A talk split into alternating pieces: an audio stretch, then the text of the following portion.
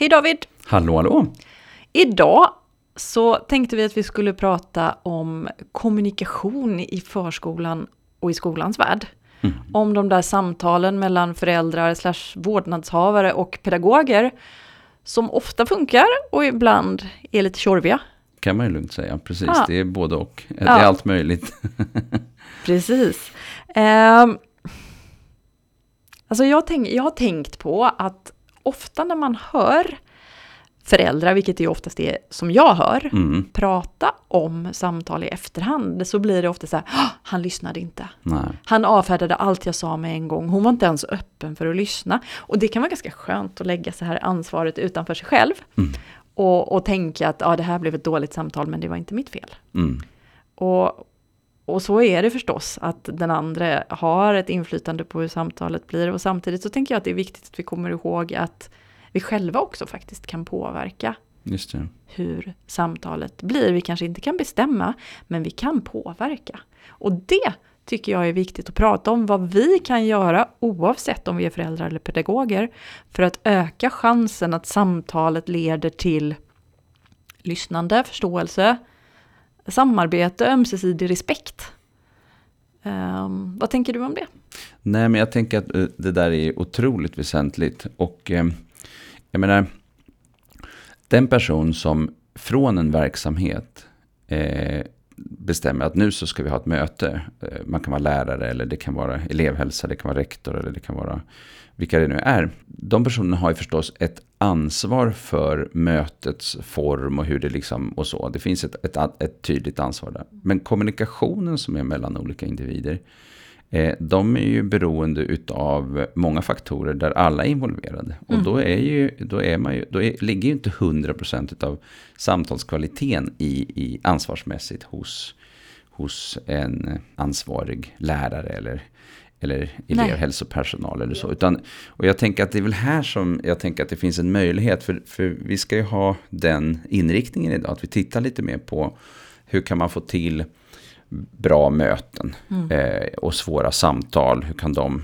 bli bra? Och eh, utifrån bådas perspektiv. För att, eh, eh och, och, jag kan känna igen alla de här bilderna. Både träffat föräldrar och eh, varit i möten och pedagoger. Och själv varit på möten också med föräldrar. Och, och som förälder menar jag till mina barn i skolan och förskolan. Så det, man har ju byggt upp lite erfarenheter mm. både utifrån det professionella och eh, som förälder. Och eh, har varit med både i, själv också i, i jättebra samtal och i sådana som inte var så bra. Men det som är intressant som du beskriver är ju förstås att när du träffar någon som berättar om det så är det ju ofta att man tar upp det som är negativt. Det är inte jättevanligt att man pratar när man har det jättetufft om alla de här fantastiska samtalen man Om man nu har haft några. Mm. eh, så att det kan ju lätt bli att man får ett ganska snett fokus också. Absolut. Eh, på, så att vi har ju ingen vetskap om hur många gånger som samtalen blir att till exempel båda går därifrån och tycker att yes, vilket bra samtal vi hade här.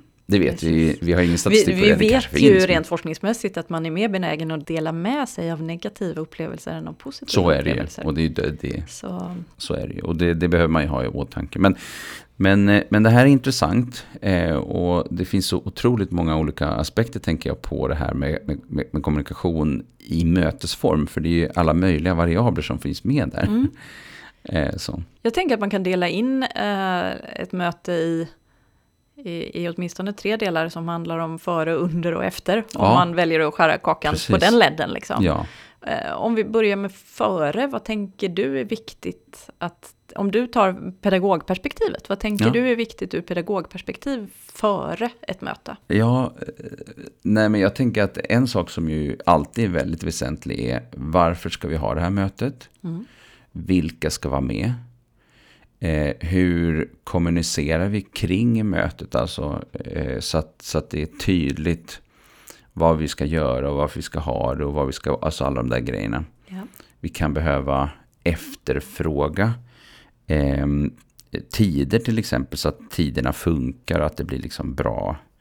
Man brukar ofta prata om att det finns ett problem, eller pedagoger brukar ofta, jag samlar på mig tips från pedagoger, men eh, brukar prata om att det finns ett värde i att inte ha vissa jättetunga typer av samtal på fredagar. För att Det mm. liksom, blir inget bra att ha det över en helg. Liksom, och så där. Man kan inte fånga upp saker nästa dag. Och så där. Um, och, och sen är det allt det här som handlar om formalia frågor. Liksom, kallelse och var ska vi sitta någonstans och ska vi servera kaffe eller inte. Alltså det finns jättemånga mm. olika frågor. Mm. Men den stora frågan är ju att eh, alla är med på tåget, mm. tänker jag. Mm. Vad får du för tankar?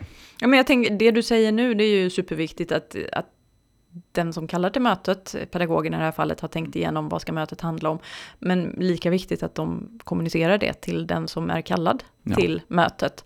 Eh, för ur föräldraperspektiv är det ju superviktigt för mig att jag vet vad, vad mötet handlar om. Verkligen. Och om det inte är klart, då är det ju någonting som jag vill efterfråga innan jag går till mötet. Mm. Så okej, okay, vi ska träffas den här tiden, vad, vad står på agendan, vad är det vi ska prata om? Eh, och sen så gillar jag att veta hur långt mötet är. Mm. Så om de inte har sagt det så vill jag gärna efterfråga den informationen. Hur lång tid Precis. har vi? Ja. Eh, för att jag har suttit på ganska korta möten där jag har fått reda på redan från början. Nu har jag 30 minuter ja. för det här mötet. Och det är jättebra för då kan jag anpassa mig och välja. Okej, okay, ja. jag hade fyra frågor jag ville ta upp. Men hon har bara 30 minuter. Okej, okay, då tar jag den här viktigaste. Mm. Eh, och sen har jag varit på andra möten där jag har gått in med en föreställning om att vi sitter här till vi är klara och sen så packas mötet ihop för att folk måste Plötsligt, gå. Liksom. Och så har jag inte ens kommit till mina viktigaste frågor än. Det är jättejobbigt. Ja, det är skitjobbigt. Så om jag inte har fått den informationen så vill jag ju be om den informationen. Ja, och det tänker jag är en viktig sak. Och där finns det ju, jag menar, eh, även om man är en professionell person så kanske man ändå inte har tänkt på alla komponenter. Och framförallt kan det vara svårt att ha tänkt på alla komponenter för just en annan en person. Och det är ju för sig så att vi har de här, liksom, det som vi pratar om, eh, alltså de här frågorna vad och när och varför och hur. Och mm. De frågorna behöver vi ha besvarade i stor utsträckning Exakt. inför ett möte. Ja. Och de frågorna kommer vi att prata mer om i ett avsnitt framöver, eller mm. hur David? När vi ja, pratar precis, om tydliggörande pedagogik. Mm. mm. Eh, sen tänker jag, nu har vi pratat om det som att det är pedagogen som kallar till ett möte. Och i någon mån är det väl alltid det, men ibland är ju mötet på eh, vårdnadshavarens önskemål. önskemål. Liksom. Mm. Och vad, vad, tänker du, vem har ansvar för mötet då? David, tänker du? Nej, jag tänker att eh, när man är på skolan eller förskolan, då är det skolan eller förskolan som håller i det. För det handlar ju om verksamheten. Precis. Och eh, en skola eller en förskola eller ett fritids eller vad det är. Eh, det är ju en myndighetsutövande verksamhet, så att de, det finns ett ansvar där. Och det finns en tydlig liksom, maktasymmetri egentligen. Ja. Och jag tänker att det är superviktigt att, att skolan eller förskolan förstår att det är så och tar det ansvaret. Mm. För det förväntar man sig ja, ofta som förälder. Man kan göra en parallell till eh, om vi till exempel skulle gå till doktorn så kan det vara så jag har symptom, jag vill träffa dig doktor. Men när vi väl kommer dit, då är det inte vi som håller i mötet. Det är doktorn som måste ställa frågor. Det är doktorn som sitter med journalen och det är Exakt. doktorn som styr upp ja. det och tydliggör hur mycket tid han eller hon har. Och så vidare. så att det finns en parallellitet där, fast man kanske inte alltid tänker på ja. den eh, i skolans värld eller förskolan. Det där tycker jag var ett superbra exempel som du gav just nu, för ja. jag har själv suttit på möten där jag har upplevt att det är jag som har liksom ansvaret för det här mötet, fastän det är mm. i skolan eller förskolan. Det, det blir lite obehagligt det blir när det inte är tydligt. Liksom. Nej, just det. Nej, du ville att vi skulle ses, var, ja. var, varför det liksom? sen, sen tänker jag om vi pratar eh, förberedelse, mm. så ur föräldraperspektiv så är det ju samma sak. Oavsett om jag har fått en agenda eller själv har skickat en agenda till det här mötet, eh, så är det ju viktigt att jag tänker igenom vad är det viktigaste för mig att lyckas förmedla ja, under det här mötet. Mm. Eh, så att jag kan känna mig nöjd efteråt med att jag fick sagt de fem sakerna som jag ville få sagda. Ja. Eh, och också om det nu är så att det finns en tidsram på 30 minuter, att jag också tänker ut vad är viktigast för mig att förmedla mm. i just det här sammanhanget. Just det. Eh, jag kan ju ibland uppleva att man som förälder, man, är så, man har så mycket man vill säga när man väl kommer dit. Mm. Eh, så att man inte sorterar mellan stort och smått. Nej, och då kan man bli väldigt frustrerad efteråt för att man faktiskt inte fick sagt de viktigaste sakerna. Så det, det tror jag är viktigt i förberedelsen att tänka igenom. Vad är det viktigaste att förmedla? Ja, och det tänker jag från båda håll. Va? För, för att tänka ut vad, vad är det vi ska ägna det här mm. mötet åt, vad är det viktigaste. Och då kan det ju handla om att man sätter ibland en rubrik på så att säga mötet. Att mötet måste ha en slags rubrik. Särskilt om det inte är det som tillhör så att säga det vanligaste. Är det ett utvecklingssamtal i skolan eller först, då vet vi ju att det finns en särskild agenda för det. Mm. Och det är ofta kort tid. Men är det mer att man ska prata om att man har ett barn som har det tufft. Eh, eh, att det händer olika saker eller att det har varit mycket konflikter. Eller att man har ett barn som eh, ligger kast till betygsmässigt. Eller vad det nu handlar om för någonting. Eller att det finns sociala problem, det har hänt någonting då är det ju en annan, då behöver man ju också dels ha mera tid förstås, eh, men sen också att veta liksom premisserna för hela mötet. Ja. Och, och, det är ganska komplext när vi tittar på det, för vi har ganska många komponenter där. Mm. Ehm, men, och nu har vi varit inne lite grann på det här med, med eh, vad ska jag säga, innehållet. Mm. Eh, och ibland så upplever jag att, man, att personal har bestämt sig för att det är de här viktigaste sakerna som vi vill. Och så är det några punkter som man har bestämt sig för. Och att man har en idé om att man ska röra sig i en viss riktning. Eh, och att man så att säga ska landa i ett visst beslut. Ehm, och det där kan bli väldigt, väldigt problematiskt om inte det där har jobbats igenom ordentligt innan. Och ibland tycker jag att man som man ju ofta har. Man har ju inte så jättemycket tid liksom, för att tid är liksom, ja det är en bristvara helt enkelt. Men ibland så går det för fort. Mm. Kan du utveckla det? Ja. Hur, hur, kan du ge ett exempel? Ja men det kan ju vara till exempel att eh, vi tänker oss att vi har en, eh, vi tar skolan nu som ett exempel. Då. Så har vi en elev, ett barn, eh, föräldrarna har ett barn, eh, eh, lärarna och personalen har en elev.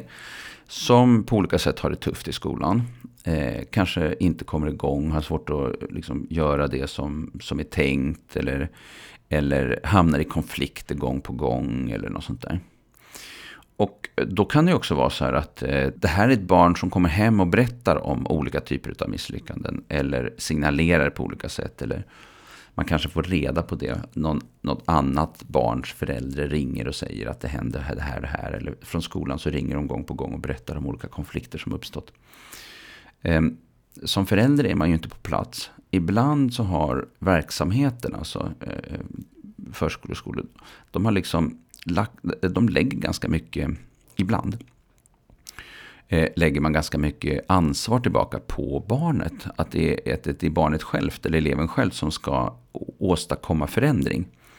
Och om inte eleven gör det så ska man åtminstone som förälder göra det. Så att ibland så finns det ju en idé om att man så att säga ska tydliggöra för föräldrarna att de måste bli tydligare i att förklara att så här kan man inte bete sig. Mm.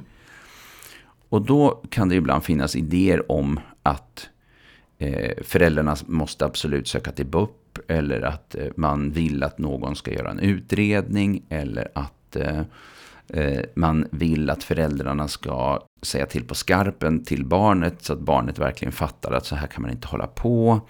Eller andra typer av saker. Jag har varit med om alla möjliga varianter i den branschen där man lägger saker och ting på, på barnet. Eh, eller på föräldrarna. Eh, men föräldrarnas bild eh, är istället att eh, man inte på skolan, till exempel då i det här fallet, stöttar det här barnet tillräckligt mycket i att hitta. Det, det, det är inte tillräckligt intressanta, tillräckligt spännande eller man har inte tillräckligt mycket support eller man skulle behöva mer, eh, jobba mycket mer med tillgänglighet eller hitta olika former. Eh, och då har man ju helt olika idé om själva svårigheterna som det handlar om. Och har man på skolan då i det här fallet bestämt sig för att nu ska vi få den här familjen att acceptera att vi ska gå till BUP eller till någon utredning eller till någonting. Så eh, samtidigt som man inte riktigt har pratat igenom hur ska vi se på den här typen av problematik. Hur ska vi förstå den här överhuvudtaget. Och så ångar man på lite. Ehm, då kan det snabbt bli ganska rejäla schism. I, yeah. i, därför att man har liksom inte pratat ihop sig om, om, om, förståelse och synen. Och nu vet jag att på många håll ser det inte alls ut så här. Utan man lyckas väldigt väl i att hitta formerna för det. Men när det krockar, mm. då är det ju väldigt ofta kopplat till att man har lite olika tankar kring vad det är som vilket ansvar man har och, och var problematiken ligger, hur vi ska se på det, hur vi ska göra och kunskapsmässig skillnad också. Exakt. Så det här är ju ett, ett jättedilemma. Och där, när man hamnar i de situationerna, då behöver man, då behöver man ofta ha mer tid. Och den mm. tiden har man sällan, men det kanske inte är så att man kommer fram till just nu exakt vad som ska hända. Utan vi får ta det här nu och sen så tänker vi lite. Och, och, och sen träffas vi igen. Mm. Eh, och då har vi tänkt lite på varsitt håll, lite mera kring det hela. Mm. Ibland går det för fort helt enkelt. Precis. Och vi tjänar inte tid på det tänker jag. För att då vi får Nej, bara en jävla massa efterarbete efter de där mötena. Ja, istället. framförallt om vi är väldigt osams. Ja, Om, om föräldrar och skola inte, eller förskola inte möts Mm. i en gemensam syn. precis. För vi kan bara arbeta tillsammans med det som vi gemensamt ser som själva skälet till varför det blir tokigt. Exakt. Har vi helt olika åsikter och vi liksom inte har en överlappning i, i vår, vår i samsyn helt enkelt. I vår problemuppfattning. Nej, Nej, då, men går det precis. Och jag, eh, jag passar på att göra lite reklam nu. För Ja. att jag har lagt en eh, film på min kanal på YouTube som Ja. handlar om eh, hur eh, föräldrar kan bidra till att Mm. skapa en bättre kommunikation med skolan. Men de tipsen som ligger där går precis lika bra att vända på och tänka på ur pedagogperspektiv. Ah. Hur pedagoger kan göra för att få en bättre kommunikation med föräldrar och vårdnadshavare. Och det du har pratat om nu, Mm. Eh, Det anknyter väldigt nära till två av de tipsen som ligger där. Eh, Så jag tänkte jag skulle berätta om de tipsen. Det perfekt. första, det första tipset, eh, det är att, att fokusera på att beskriva det problem, ofta är det ju ett problem man Mm, träffas kring ja. i skolan. Man träffas ju inte för att allting funkar så jävla bra, utan det är ju någonting som gnisslar lite i maskineriet. Och så länge det inte är ett utvecklingssamtal. Ja, men precis. Som man måste ha ändå. Ja, eh, men då träffas man för att man har ett problem och då behöver man ju faktiskt beskriva problemet Mm. och skapa en gemensam förståelse för var i problemet består. Mm. Och då brukar jag tipsa om att det är jätteviktigt att använda sig av fakta, Mm. inte tolkningar. Nej men precis, det där Och det där, det låter väldigt självklart. Mm. Men eh, problemet är att vi har en tendens till att observera fakta och tolka fakta nästan Mm. simultant. Mm. Vi människor. Så jag- jag tar exemplet med att jag ser min man ta ett stort kliv över soppåsen på dörrmattan. Det är fakta. Och i samma ögonblick som jag ser honom göra det så tänker jag, jag lever med en lat egoist. Det är en tolkning va? Ja. Ja. Eh, läraren ser eleven sitta under bänken i klassrummet och hör eleven säga Jag hatar matte, jag vägrar att räkna matte. Mm. Samtidigt så tolkar då läraren det och tänker Han är trotsig. Mm. Eller han är omotiverad. Det kan ju vara så. Mm. Ja. Eh, men om jag som pedagog säger till en förälder att din elev är omotiverad när det gäller matte. Då kanske just i samtalet så kanske föräldern säger jaha, jaså, men sen så går de hem och funderar, vadå omotiverad? Mm. Vad menar han egentligen Mm. när han säger så? Och det är väl inte konstigt om han är omotiverad med tanke på hur tråkig lektionen är eller hur svårt det är. Han är inte alls omotiverad, han Precis. förstår bara inte. Nej. Så att när man uttrycker den typen av Mm. tolkningar i samtal med den andra så är risken ganska stor att det blir uppföljande samtal dagen efter. När den Verkligen. andra parten har, parten har funderat på vad menar han egentligen och var inte det där lite orättfärdigt och så Mm. vidare. Så om man istället då hade sagt att de senaste tre mattelektionerna så har ditt barn suttit under bänken Mm. och uttryckt att han inte vill räkna matte. Mm. Föräldern blir säkert bekymrad. Och man Men- kanske kan ställa frågan till exempel, vad tänker du om det? Precis. Mm.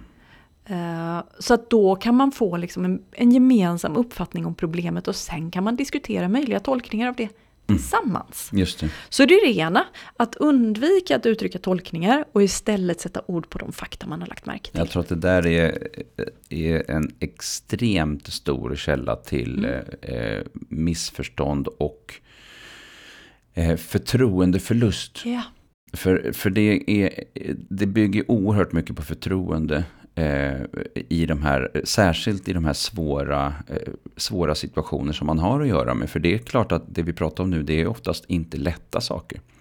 och det berör någons barn och det Ja. berör någons yrkesheder så det kommer väldigt nära in på livet. nära. Jag brukar ge ett tips när det gäller att Mm. kunna skilja på fakta och tolkning. Mm.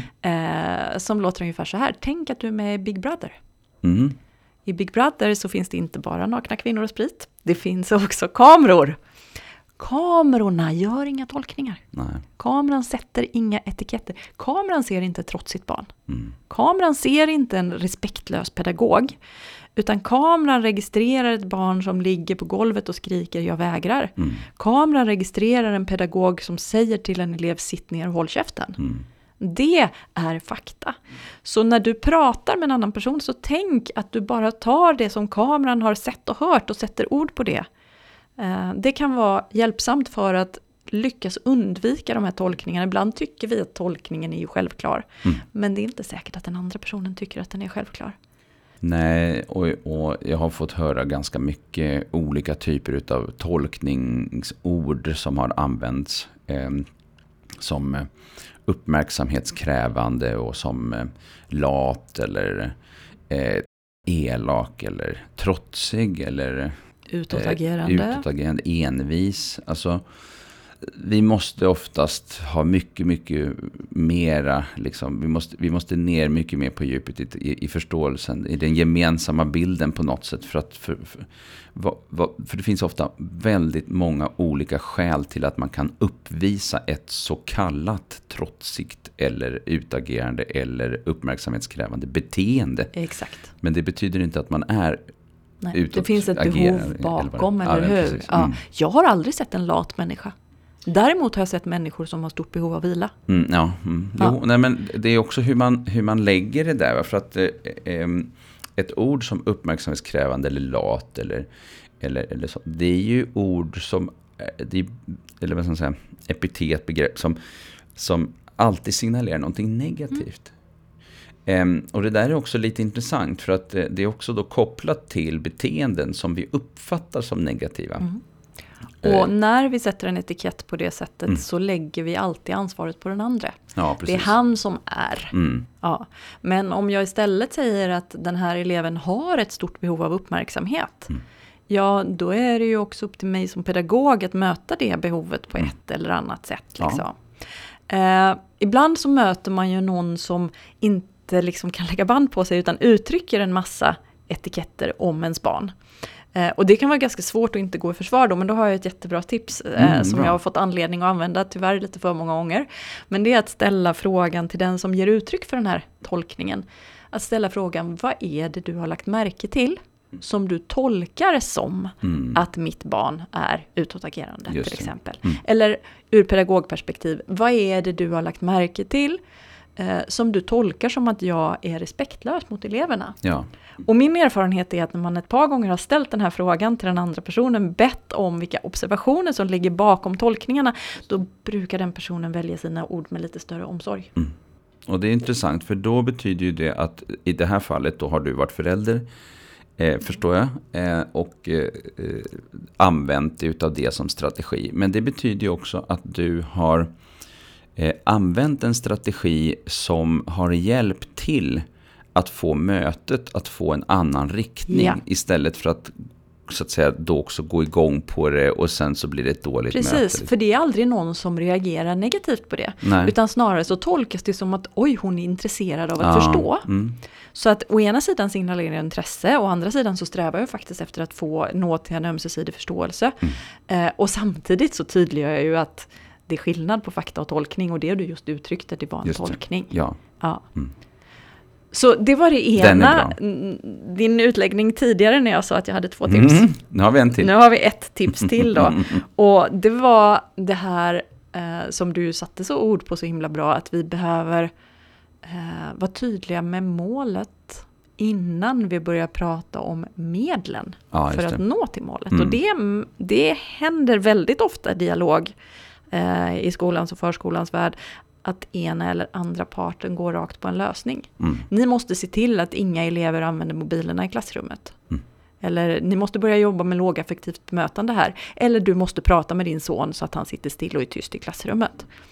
Eh, men det är lite märkligt att börja prata om vad som ska göras innan man har pratat om vad man vill uppnå med hjälp av de åtgärder som man föreslår. Det är ju som att prata om vilka verktyg man ska packa ner i verktygslådan innan man har bestämt vad man ska använda verktygen till. Ja, men precis. Ja. Så att därför så är det ju superviktigt att först slå fast ett gemensamt mål. Vad är det vi vill uppnå? Jo, men det är en ökad arbetsro i klassrummet. Det är ökad respekt mellan eleverna på rasterna. Det är ett ökat lärande. Och sen så kan vi prata om olika sätt att nå dit. Mm. Och när den andra parten då har väldigt bråttom till lösningen, ur föräldraperspektiv om pedagogen säger jag vill att du pratar med ditt barn och säger till honom att det är viktigt att vara tyst. Då kan jag säga, jag pratar gärna om möjliga lösningar, men först vill jag förstå vad är det som är viktigt här. Handlar det om, och då kan jag också gissa, handlar det om att vi vill ha en ökad arbetsro i klassrummet? Är det det vi pratar om? Så att jag visar ett intresse för varför den andra personen vill det här. Innan vi börjar prata om huruvida det här är en bra eller en dålig lösning. Och det tänker jag är superviktigt ur båda perspektiven. Och när jag som förälder förbereder mig för ett möte med pedagoger i skolan, då, tänk, då är det väldigt hjälpsamt mig, för mig att ha funderat över vad är det övergripande målet. Mm. Jag kanske går dit och har en idé om att jag skulle vilja att mitt barn fick sitta i ett särskilt rum och räkna matte. Eh, men jag behöver också bestämma mig för eller tydliggöra varför. Mm. Det är viktigt för mig. Det handlar om att jag är mån om arbetsron. Det handlar om att jag är mån om mitt barns lärande. För om då skolan säger nej till mitt förslag, då, okej, okay, det var ingen bra lösning, men vi kan väl fortfarande vara överens om att det är viktigt att min dotter får lära sig saker i skolan. Så hur gör vi då istället? Just. Ja, så att då kan jag, det är någon sorts hedersam reträtt också, att jag håller fast vid mitt mål. Men låt oss prata om vilka strategier. Ja, och det där tänker jag är en viktig fråga utifrån båda perspektiv. Eh, och det handlar ju inte om att man ska föra en kamp, utan det handlar om att man ska röra sig i riktning mot samarbete. Mm. Och eh, jag tycker i alla fall att eh, en av de viktigaste komponenterna till när det kraschar, det handlar eh, i relationen. Det handlar om att man har gjort just övertramp när det gäller tolkningen faktiskt. Det är min upplevelse i alla fall. Och, så det där är en otroligt viktig fråga. Mm. Och, och det just den här nyfikenheten tänker jag är det som du också plockar fram här. Va? Jag tänker att nyfikenheten på vad har vi för en, för en individ här egentligen? Hur ska vi tänka kring det här? Och, och det finns en annan sak som du återkommer till också tänker jag. Och det är bakom ett beteende så ligger det eh, en individs sätt att förhålla sig till omgivningen. Och den bygger ju på ja, genetik och biologi och erfarenheter tillsammans på något sätt. Så att vi har ju eh, eh, att göra med eh, utvecklingen av olika funktionsförmågor. Och kanske är det så att den här barnet som sitter under eh, bänken här, eller vad det är, bordet, faktiskt inte har utvecklat strategier som är tillräckligt bra eh, för att, och, och, och kanske, det, hade, det, finns ju en rad saker man kunde tänka sig att barnet hade kunnat göra som hade varit avsevärt mycket bättre. Mm. Som till exempel be om hjälp eller sätta sig bredvid någon annan och försöka få hjälp av den och försöka se vad de andra gör och sånt där. Men sätter sig under bordet. Varför då? Jo, därför att det barnet hade då inte tillgång till den strategin. Så hur vi tolkar det här beteendet, hur vi liksom förstår det som händer, eh, är ju någonting som vi behöver prata om tillsammans, tänker jag. Ja, precis. För att liksom förstå vad är det som ligger bakom att den här eleven satt under bordet nu då. Istället för att gå rakt in på mötet och säga hon är omotiverad. Ja, till exempel. Mm. Och då tänker jag att ur både föräldrar och pedagogperspektiv så är det också viktigt att komma på och ihåg att det finns mer än en möjlig lösning på varje problem. Mm. För i det här fallet så är väl problemet att eleven som sitter under bänken och, och säger jag tänker inte räkna matte, det, mm. det är störande. Ja. Och, och det hade kunnat vara ännu mer störande. Ja, det, kunde, det kan man också trösta sig med. Det kunde varit mycket värre. Hon kunde stått på bänken och skrikit ja. också. Eller kastat kritor.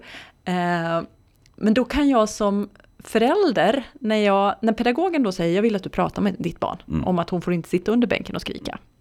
Då är det väldigt lätt att man som förälder bara, ah, men lycka till, som om du inte, det är klart jag redan har pratat med mitt barn om det. Och när jag svarar ungefär så, ja men tror du inte jag redan gjort det? Så är ju risken att kontakten i samtalet bryter ihop. Ja. Om jag då, då har jag ett tips till och det är att liksom återkoppla till målet innan jag säger nej till lärarens förslag så säger vet jag också väldigt mån om att det blir en ökad arbetsro i klassrummet. Samtidigt så är jag tveksam till om det spelar någon roll att jag säger till min dotter att hon inte ska sitta under bänken och, och skrika för att jag tänker att hon redan vet det. Mm. Har du något annat förslag på hur vi kan hjälpas åt för att få en ökad arbetsro i klassrummet? Just. När jag gör på det här sättet då visar jag, då skapar jag kontakt med den andra personen genom att visa att jag delar ditt mål. Eh, och jag är tveksam till strategin men låt oss prata om hur vi kan göra istället. För som sagt, vi delar ju målet. Mm. Uh, så det tänker jag är ganska viktigt att återkoppla till målet även om jag säger nej till strategin. Och det här gäller ju oavsett om jag är förälder eller om jag är pedagog. För det kan ju mycket väl vara så att jag är pedagog och så kommer föräldern och säger jag vill att ni låter min dotter sitta i ett eget rum och räkna matte tillsammans med en resursperson. Och då kanske jag säger, ja det vore, tänker att det vore underbart om det fanns tillgång till en resursperson. Uh, och så kanske jag säger, ja, då kan jag till och med säga det. det. Det vore en superbra lösning och tyvärr så vet jag att det inte är möjligt. Uh, jag är samtidigt mån om att det ska bli bra för din dotter och jag har en del egna förslag kring hur vi skulle kunna göra. Har du kanske också några förslag? Mm, mm. Så då säger jag nej till förälderns förslag samtidigt som jag visar Öppnar att, upp. Ja, jag visar mm. att målet finns kvar. Ja, mm. och det är det fina med mål, det är att de är ju Alltså de är ju, alla gillar de här målen vi pratar om. För mm. de är oberoende av tid och plats och person. Det handlar om ökad gemenskap. Det handlar om ökat lärande. Mm. Respekt, samarbete, förståelse. Det är ju ingen som är emot det här. Men sen så handlar det om låt oss prata om hur vi uppnår det. Mm, ja. Precis. Mm. Och sen finns det en annan sak som jag tänker är intressant. Och det är ju, har vi, har vi pratat med eleven, barnet självt om eh, vad han eller hon tänker om den situationen som uppstått. Har man i skolan pratat med eleven om det? Har, eh, visst, jag som förälder, nu har jag fått reda på att det här har hänt. Eller så har jag fått reda på det tidigare och då kan jag delge en del av det. Och där tänker jag att man kan också hjälpa varandra att bli bättre på att Eh, eh, prata förbehållslöst ja. med barnet om Amen. vad som har hänt. Ja, men Nej, men liksom att, eh, att påminna varandra om det. För att vi vuxna generellt är ofta inte super på det. Vare sig man är förälder eller, eller eh, lärare eller pedagog. Utan vi behöver ständigt påminna oss om att vi ska efterfråga. Och, och det har jag haft väldigt många samtal med genom årens lopp. Både när det gäller pedagoger och även föräldrar. Där man liksom har missat faktiskt att prata på ett... Eh, alltså alla föräldrar pratar ju med sina barn om det finns en möjlighet till det. Men också huret mm. är betydelsefullt Nyfiket där. öppet. Och det är nyfiket öppet. Jag vill fatta mer om den här situationen. Just. Kan du berätta för mig snarare än men du vet väl att. För det är inte att prata, det är att undervisa, Nej, det är att precis. läxa upp. Så, så när vi, vi säger ha... prata så menar vi ju nyfiket samtal. Nyfiket samtal. Och då, jag tänker mig ibland det som, som pilar. Eh, som vi sitter här nu, vi pratar och då ser jag, då, då ser jag framför mig som en, som en grön pil som är rak, liksom med två pilar åt varsitt håll. Nämligen, nu pratar jag, sen pratar du, sen pratar jag, sen pratar du. Eh, ibland när vuxna pratar så blir det som en röd pil uppifrån och ner. Mm. Så ser det liksom nästan som... Som nästan syftar som, till att skjuta ner barnet. Ja, typ I alla fall barnets jag, ja, precis, ja. jag pratar nu till dig som en vuxen eller som den som kan och vet. Och jag pratar till dig och det är envägskommunikation. Eh, och då har vi moraliserande och, och uppläxning och vi har också uppfostring, alltså undervisning och annat alltså som ligger i det. Och i det här sammanhanget så kan vi väl passa på att tipsa om att vi faktiskt har ett avsnitt när vi pratar om eh, hur man pratar med barn så att de vill berätta och vill förstå. Just det. Kan vara avsnitt åtta men jag är lite osäker. Nej, det är bara att kolla det. Det får kolla på Spotify eller någon annan så ser du det. Nej men det här är, eh, eh, och jag tror att vi behöver vara bättre på att eh, påminna varandra om, om detta med att fråga barnet självt och vad sa han eller hon mm. om det. Mm. Och, att, och det här kan ju också vara en sån här sak som man kan ta mellan så att säga möte ett och möte två om man nu har en sån process. Ja. kan vi var och en för sig gå hem och prata lite med mm. vårt barn om mm. de här olika sakerna. Precis för att få den här bilden. Mm. Mm.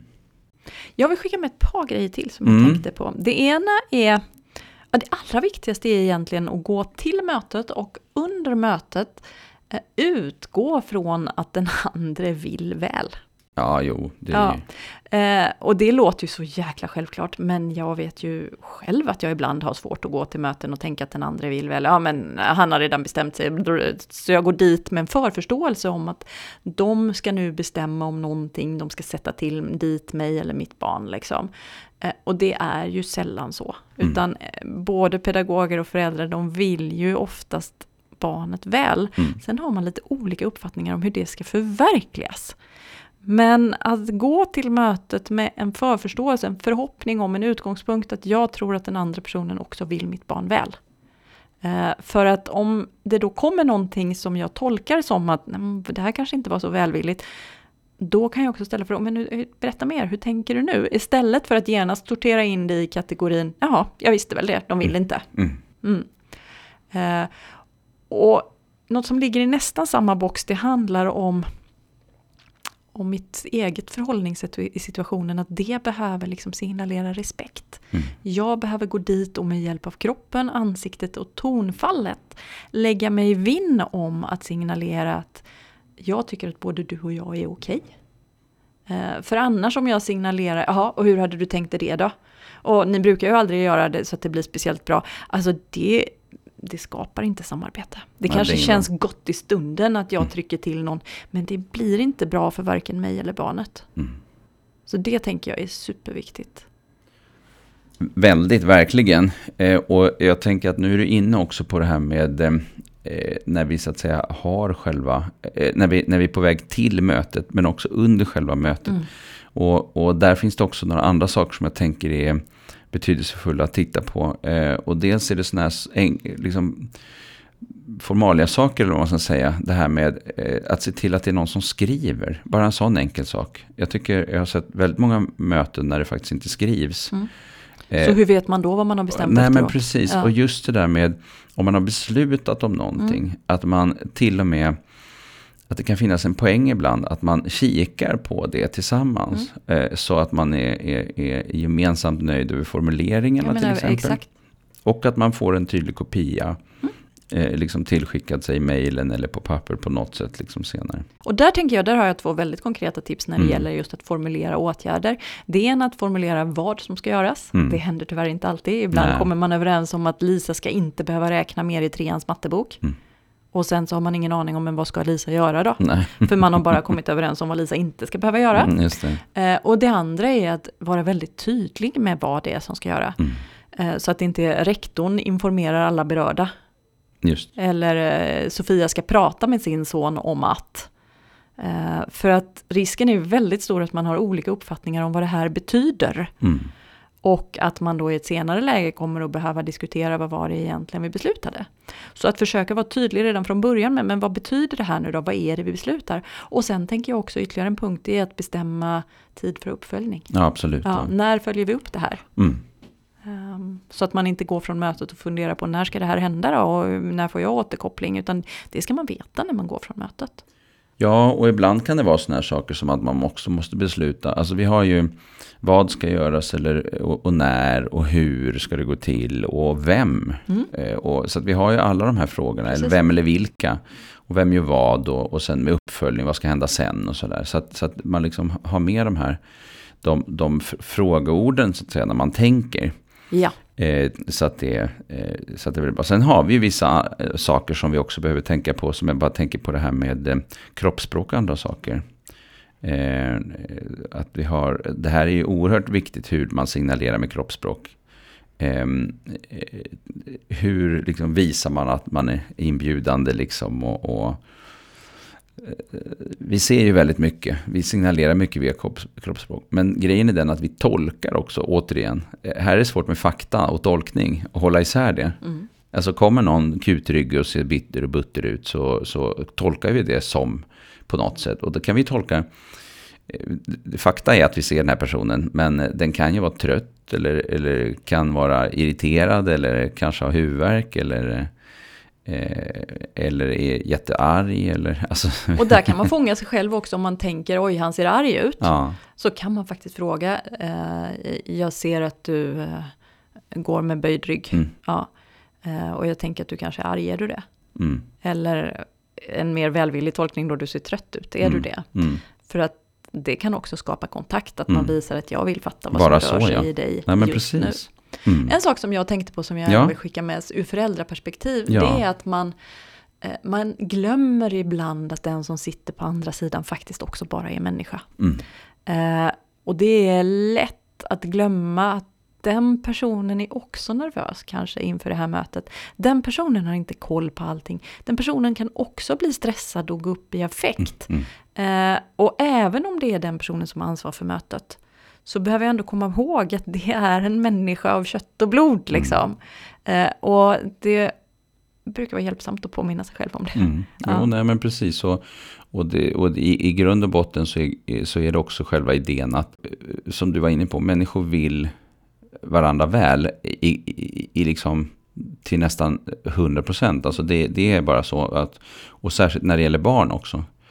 Eh, föräldrar vill alltid sina barn väl, men det kan vara så att man inte agerar efter barnets allra bästa. Och, och så är det också för lärare och andra pedagoger i förskola och skola.